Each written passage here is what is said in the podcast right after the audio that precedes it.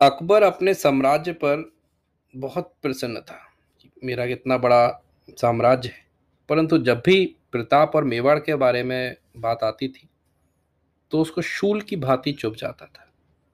वह किसी भी तरह प्रताप को पाठ पढ़ाना चाहता था तो उसने एक बार आमिर के कुंवर मान सिंह को इस काम के लिए बुलाया और उसको आदेश दिया कि पहले शोलापुर को जीतकर विजय के समाचार मुझे भेजो बाद में राणा प्रताप को किसी भी तरीके से अपने नियंत्रण में कर लो। अकबर का आदेश पाकर मानसिंह सेना लेकर शोलापुर पर आक्रमण तो किया, उसे जीत भी लिया। फिर वो अपने अगले अभिमान, अभियान के में उदयपुर आया, महाराणा प्रताप से मिलने। मान सिंह का वहाँ भव्य स्वागत, अमर सिंह ने उदय सागर की पाल पर किया। किंतु भोजन के समय सिर दर्द के कारण प्रताप के वहाँ ना आने पर मान सिंह बहुत क्रुद्ध हो गया और उसको अपना अपमान समझकर भोजन ग्रहण न करके राणा को इसके परिणाम भुगतने के लिए कहकर चला गया। ये बहुत बहुत फ़ेमस एपिसोड है महाराणा प्रताप के जीवन का। मान सिंह का उदय, उदयपुर आना और फिर गुस्सा होकर चले जाना। वक्ष भरा रहता अकबर का सुरभित जयमाला से। सारा भारत भबक रहा था क्रोधानल ज्वाला से। रत्न जड़ित मणि सिंहासन था, मंडित रणधीरों से। उसका पद जगमगरा, जगमगा रहा था राज मुकुट हीरों से। जग के वैभव खेल रहे थे मुगल राज थाती पर। फह रहा था अकबर का झंडा नव की छाती पर। यह प्रताप, यह वैभव मिला, पर एक मिला था वादी। यह प्रताप यह विभव मिला, पर एक मिला था वादी। रह रह कांटों से चुभती थी, राणा की आज़ादी। कहा एक वासर अकबर ने, मान, उठा लो भाला। शोलापुर को जीत पिन्हा दो, मुझे विजय की माला। है गज दल, पैदल रथ ले लो, मुगल प्रताप बढ़ा दो। राणा से मिलकर उसको भी अपना पाठ पढ़ा दो। ऐसा कोई यत्न करो बंधन में कस लेने को। वही एक विस्तर बैठा है, मुझको डस लेने को। एक बार मानसिंह को बुलाकर अकबर ने कहा कि जाओ भाई, शोलापुर पर आक्रमण करके मुझे विजय की माला पहनाओ। उसके पश्चात राणा प्रताप को भी ऐसे बंधन में बाँध के मेरे पास लेके आ जाओ कि वो मेरे नतमस्तक हो जाए। मान सिंह ने कहा आपका हुक्म सदा सिर पर है। बिना सफलता के न मान यह आ सकता फिर कर है। यह कहकर उठ गया गर्व से, झुककर मान जगाया। सेना ले कोलाहल करता, शोलापुर चढ़ाया। युद्ध ठानकर मान सिंह ने जीत लिया शोलापुर। भरा विजय के अहंकार से उस अभिमानी का और किसे मौत दूँ, किसे जला दूँ, किसका राज हिला दूँ, लगा सोचने किसे मींज कर रज में आज मिला दूँ। किसे हंसा दूँ बिजली सा मैं? धन सा किसे रुला दूँ? कौन विरोधी है मेरा? फांसी पर किसे झुला दूँ? बनकर भिक्षुक दीन जन्म भर, किसे झेलना दुख है? रण करने की इच्छा से जो आ सकता सम्मुख है। मान सिंह ने शोलापुर पर आक्रमण करके शोलापुर को जीत लिया। इस वजह से उसका अभिमान बढ़ गया। वो सोचने लगा कि मैं ही वो शक्तिशाली हूँ। कि मैं कुछ भी कर सकता हूँ। किसी को भी फांसी पर चढ़ा सकता हूँ, किसी को भी रुला सकता हूँ, मैं चाहे जो कर सकता हूँ। कौन ऐसा वीर है जो युद्ध की इच्छा से मेरे सम्मुख आकर युद्ध करे? क्योंकि जो मुझसे युद्ध करेगा, वो तो जीवन भर भिक्षुक बनकर जिएगा। कहते ही यह ठिटक गया, फिर धीमे स्वर से बोला, शोलापुर के विजय गर्व पर गिरा अचानक गोला। अहो, अभी तो वीर भूमि मेवाड़ केसरी खूनी। गरज रहा है निर्भय मुझसे लेकर ताकत दूनी। स्वतंत्रता का वीर पुजारी संगर मत वाला है। शत शत असी के सम्मुख उसका महाकाल भाला है। धन्य धन्य है राजपूत वह, उसका सिर ना झुका है। अब तक कोई अगर रुका तो केवल वही रुका है। निज प्रताप बल से प्रताप ने अपनी ज्योति जगा दी। हमने तो जो बुझ न सके कुछ ऐसी आग लगा दी। अहो जाति को तिलांजलि दे, हुए भार हम भूखे। कहते ही यह ढुलक गए दो चार बूंद आँसू के। किंतु देर तक टिक न सका अभिमान जाति का और मैं। क्या वहसेगा विटप लगा है यदि कलंक अंकुर में। अभिमान की बात के साथ साथ वह सोचते सोचते ठिठक गया। ऐसा लगा कि अचानक शोलापुर के विजय पर कोई गोला गिर गया, क्योंकि उसको मेवाड़ का स्मरण हो गया कि अरे, अभी तो मेवाड़ की भूमि पर अधिकार जमाना बाकी है। वहाँ एक ऐसा सिंह है जो हमसे भी दुगनी ताकत के साथ निर्भय होकर गरज रहा है। वह तो स्वतंत्रता का पुजारी है जो युद्ध के लिए सदा तत्पर रहता है। युद्ध में सैकड़ों तलवारें उन पर वार करे तो उनका एक भला ही उन सब पर भारी पड़ता है। वास्तव में यह क्षत्रिय पुत्र धन्य है, जो किसी के सामने झुका नहीं है। और अब तक कोई युद्ध में ठहर सका है तो केवल वही वीर है, जो सामना करने के लिए सन्नद्ध है।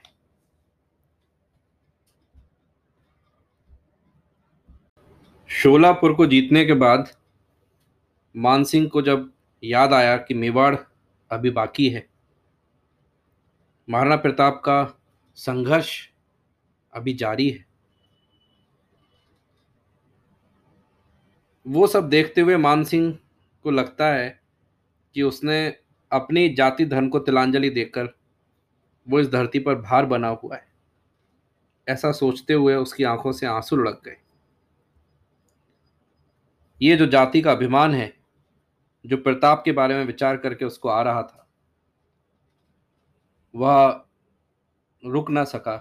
वो विचार करने लगा कि यदि अंकुर में ही कलंक लग जाए तो उस पर वृक्ष उपहास नहीं करेगा। क्या हो यदि महाराणा प्रताप भी उसके जैसे अकबर के प्रति नतमस्तक हो जाए तो फिर मानसिंह का उपहास कौन करेगा? एक घड़ी तक मौन पुनः, कह उठा मान गर्वीला देख काल भी डर सकता मेरी भीषण रणलीला। वसुधा का कोना धरकर चाहूँ तो विश्व हिला दूँ। गगन मही का क्षितिज पकड़ चाहूँ तो अभी मिला दूँ। राणा की क्या शक्ति उसे भी रण की कला सिखा दूँ। मृत्यु लड़े तो उसको भी अपने दो दो हाथ दिखा दूँ। पथ में ही मेवाड़ पड़ेगा, चलकर निश्चय कर लूँ। मान रहा तो कुशल, नहीं तो संघर्ष से जी भर लूँ। युद्ध महाराणा प्रताप से मेरा मचा रहेगा। मेरे जीते जी कलंक से क्या वो भी बचा रहेगा? अभिमानी मानसिंह जो गर्वीली वाणी के साथ ये कह रहा है कि मैं पृथ्वी का कोना कोना अपनी शक्ति से हिला सकता हूँ। मैं आकाश पृथ्वी को एक कर सकता हूँ। और राणा प्रताप क्या? मैं उसको भी रण की कला सिखा सकता हूँ। बल्कि मैं तो साक्षात मृत्यु भी मेरे सामने आ जाए तो मैं उससे भी लड़ सकता हूँ। दिल्ली जाते समय रास्ते में ही तो पड़ेगा मेवाड़। देखता हूँ, वहाँ पे जाके क्या करूँगा। ठीक से माना तो ठीक है, नहीं तो युद्ध करके मैं अपने मन को शांत कर दूँगा। मेरा तो राणा प्रताप से सदा युद्ध चलता ही रहेगा। जब तक मैं हूँ, वो कब तक इस कलंक से बचा रहेगा? आत्मग्लानी से भरी हुई बातें लगती है। मैं तो झुक चुका हूँ, तुझे भी झुका दूँगा। मानी मान चला सोचा, परिणाम ना कुछ जाने का। पास महाराणा के भेजा, समाचार अपने आने का। मान सिंह चल पड़ा, देखा जाएगा मेवाड़ में क्या होता है। मान सिंह के आने का संदेश उदयपुर आया। राणा ने भी अमर सिंह को अपने पास बुलाया। कहा, पुत्र मिलने आता है, मान सिंह अभिमानी। छल है तो भी मान करो, लेकर लोटा भर पानी। किसी बात की कमी ना हो, रह जाए आन हमारी। पुत्र, मान के स्वागत की तुम ऐसी करो तैयारी। उदयपुर में जब महाराणा प्रताप के पास ये समाचार पहुँचा कि मान सिंह उनसे मिलने आने वाले हैं तो वो जानते थे कि ये एक मित्र का दौरा नहीं है, ये छल है। फिर भी उन्होंने अपने पुत्र अमर सिंह से कहा कि, बेटा, जाओ और उनका स्वागत करो। ऐसा ना हो कि हमारी आन पर एक आँच भी आए। मान लिया आदेश, स्वर्ण से सज गए दरवाजे। मान मान के लिए मधुर, बाजे मधुरव से बाजे। जगह जगह पर सज गए फाटक सुंदर सोने के। बंदरबारों से हँसते थे, घर कोने कोने के। जगमग जगमग ज्योति उठी जल, व्याकुल दरबारी जन, नव गुलाब वासित पानी से किया गया पथ सिंचन। शीतल जल पूरित कंचन के कल से थे द्वारों पर। चमचम पानी चमक रहा था तीखी तलवारों पर। उदय सिंधु के नीचे भी बाहर की शोभा छाई, हृदय खोलकर उसने भी अपनी श्रद्धा दिखलाई। किया अमर ने धूमधाम से मान सिंह का स्वागत। मधुर मधुर सुरभित गजरों के बोझे से वह था नत। कहा देखकर अमर सिंह का विकल प्रेम अपने में? होगा यह सम्मान मुझे, विश्वास न था सपने में। शत शत तुमको धन्यवाद है, सुखी रहो जीवन भर। झरे शीश पर सुमन सुयश के अंबर तल से झरझर। मान सिंह के आने पर अमर सिंह ने इस तरह से स्वागत किया, जैसे पलक पावड़े बिछाकर स्वागत किया जाता है। अपने ऊपर अमर सिंह के इतने अत्यंत प्रेम को देखकर मान सिंह ने उससे कहा कि ऐसा सम्मान मेवाड़ की धरती पर मेरा होगा, यह मैंने सपने में भी नहीं सोचा था। इसके लिए मैं तुम्हें ढेरों आशीर्वाद देता हूँ। जीवन भर सुखी रहो। तुम्हारे शीश पर हमेशा पुष्पों की वर्षा होती रहे। धन्यवाद, स्वीकार किया, कर जोड़ पुनः वह बोला। भाभी भीषण रथ का दरवाज़ा धीरे से खोला। समय हो गया, भूख लगी है। चलकर भोजन कर लें। थके हुए हैं ये मृदुपद, जल से इनको तर कर लें। सुनकर विनय उठा केवल रख, पट रेशम का तन पर, धोकर पद भोजन करने को बैठ गया आसन पर। अमर सिंह ने अपने हाथ जोड़कर उन, मान सिंह का धन्यवाद स्वीकार किया। ऐसा करके उसने भावी युद्ध के लिए मानो द्वार ही खोल दिया।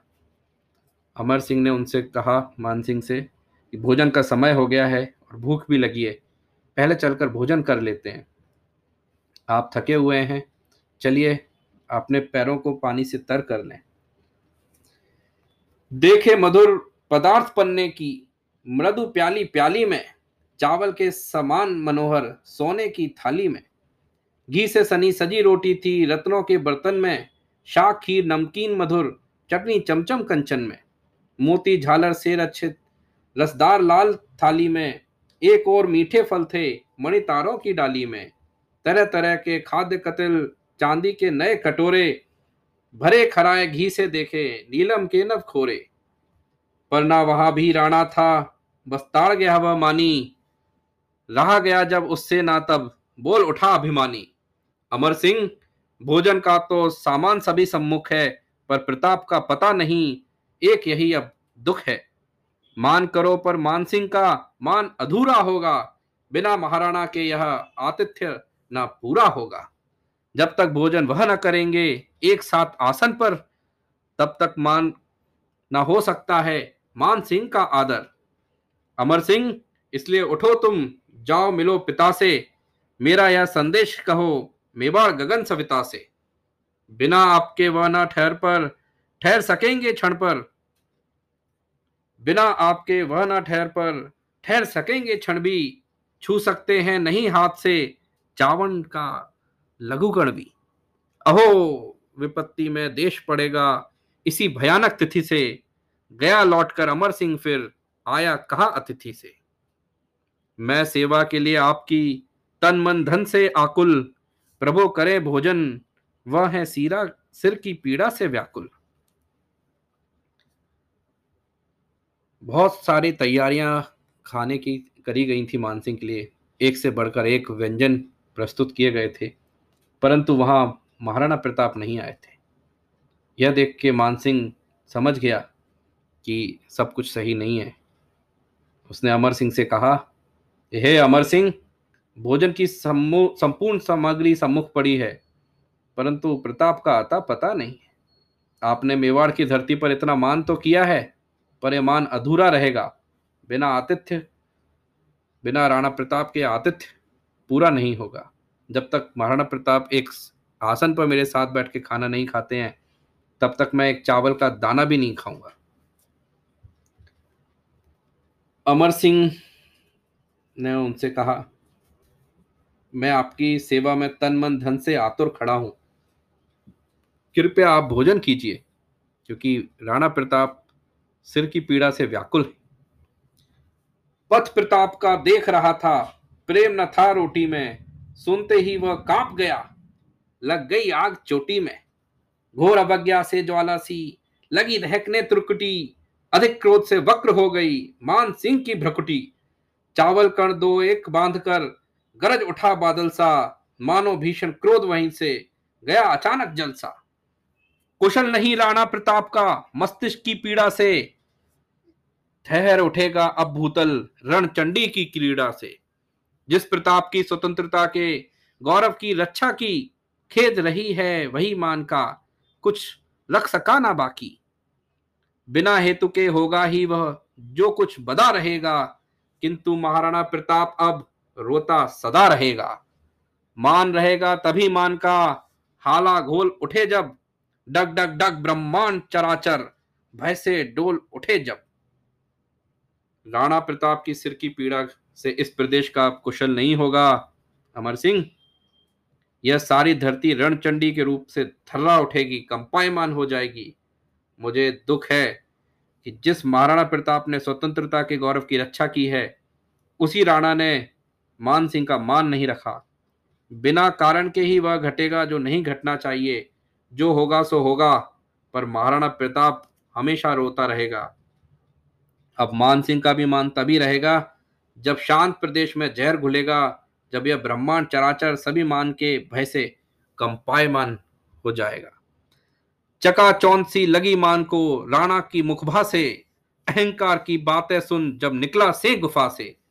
दक्षिण पथ कर आगे कर तर्जनी उठाकर बोला, गिरने लगा मान छाती पर, गरज गरज कर गोला।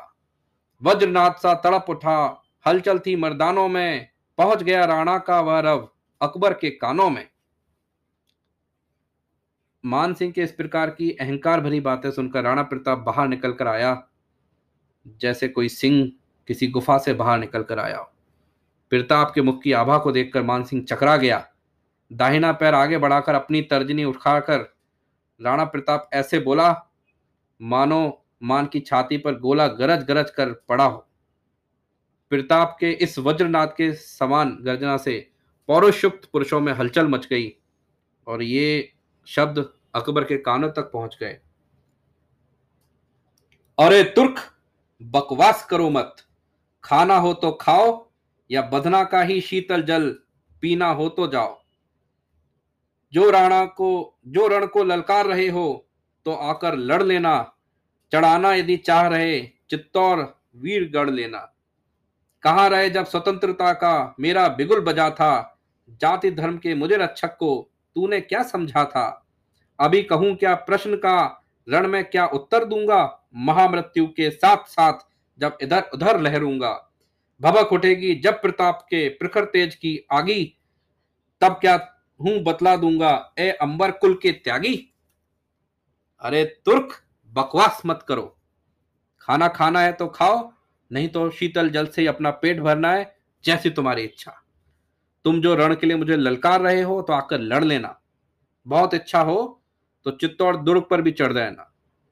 जब मैं स्वतंत्रता की रक्षा के लिए बिगुल बजा रहा था, तब तुम कहाँ थे? ये सब प्रश्नों का उत्तर मैं तुमको रण में दूँगा। अभिमान से राणा से था वाद विवाद लगा ही, तब तक आगे बढ़कर बोला, कोई वीर सिपाही। करो ना बक बकवक लड़कर ही अब साहस दिखलाना तुम। भागो भागो अपने फूफा को हो। लेते आना तुम।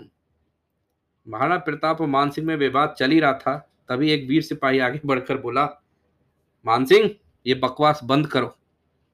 अब तुम अपना यह साहस युद्ध भूमि में ही दिखाना। अभी तो यहाँ से जल्दी जाओ, पर याद रखो, जब युद्ध के लिए आओ तो अपने फूफे को भी लेके आना।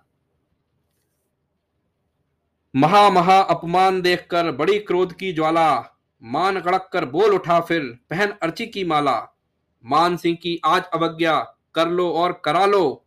बिना विजय के, ए प्रताप, तुम विजय केतु बहला लो पर इसका मैं बदला लूँगा, अभी चंद दिवसों में। झुक जाओगे, भर दूँगा जब, जलती ज्वाल नसों में। ए प्रताप, तुम सजग रहो, अब मेरी ललकारों से, अकबर के विकराल क्रोध से, तीखी तलवारों से। ए प्रताप, तैयार रहो मिटने के लिए रणों में। हाथों में हथकड़ी पहनकर बेड़ी निज चरणों में। मान सिंह दल बल न आएगा, जब भीषण रण पागल ए प्रताप, तुम झुक जाओगे, रुक जाएगा सेना बल ए प्रताप, तुम शेर उठो, सापिन सी करवालों से। ए प्रताप, तुम भवर उठो, तीखे तीखे भालों से। गिनो मृत्यु के दिन कहकर घोड़े को सरपट छोड़ा। पहुँच गया दिल्ली उड़ता वह वायु वेग से घोड़ा। मान सिंह अपना अत्याधिक अपमान देखकर क्रोध की ज्वाला से भड़क उठा। उसने प्रताप से कहा, मान सिंह की आज्ञा का उल्लंघन करना है तो कर लो और करवा लो। विजय प्राप्त किए बिना ही विजय का झंडा फहरा लो। परंतु याद रखना, मैं जल्दी ही वापस आऊँगा और तुम युद्ध के लिए तैयार रहो।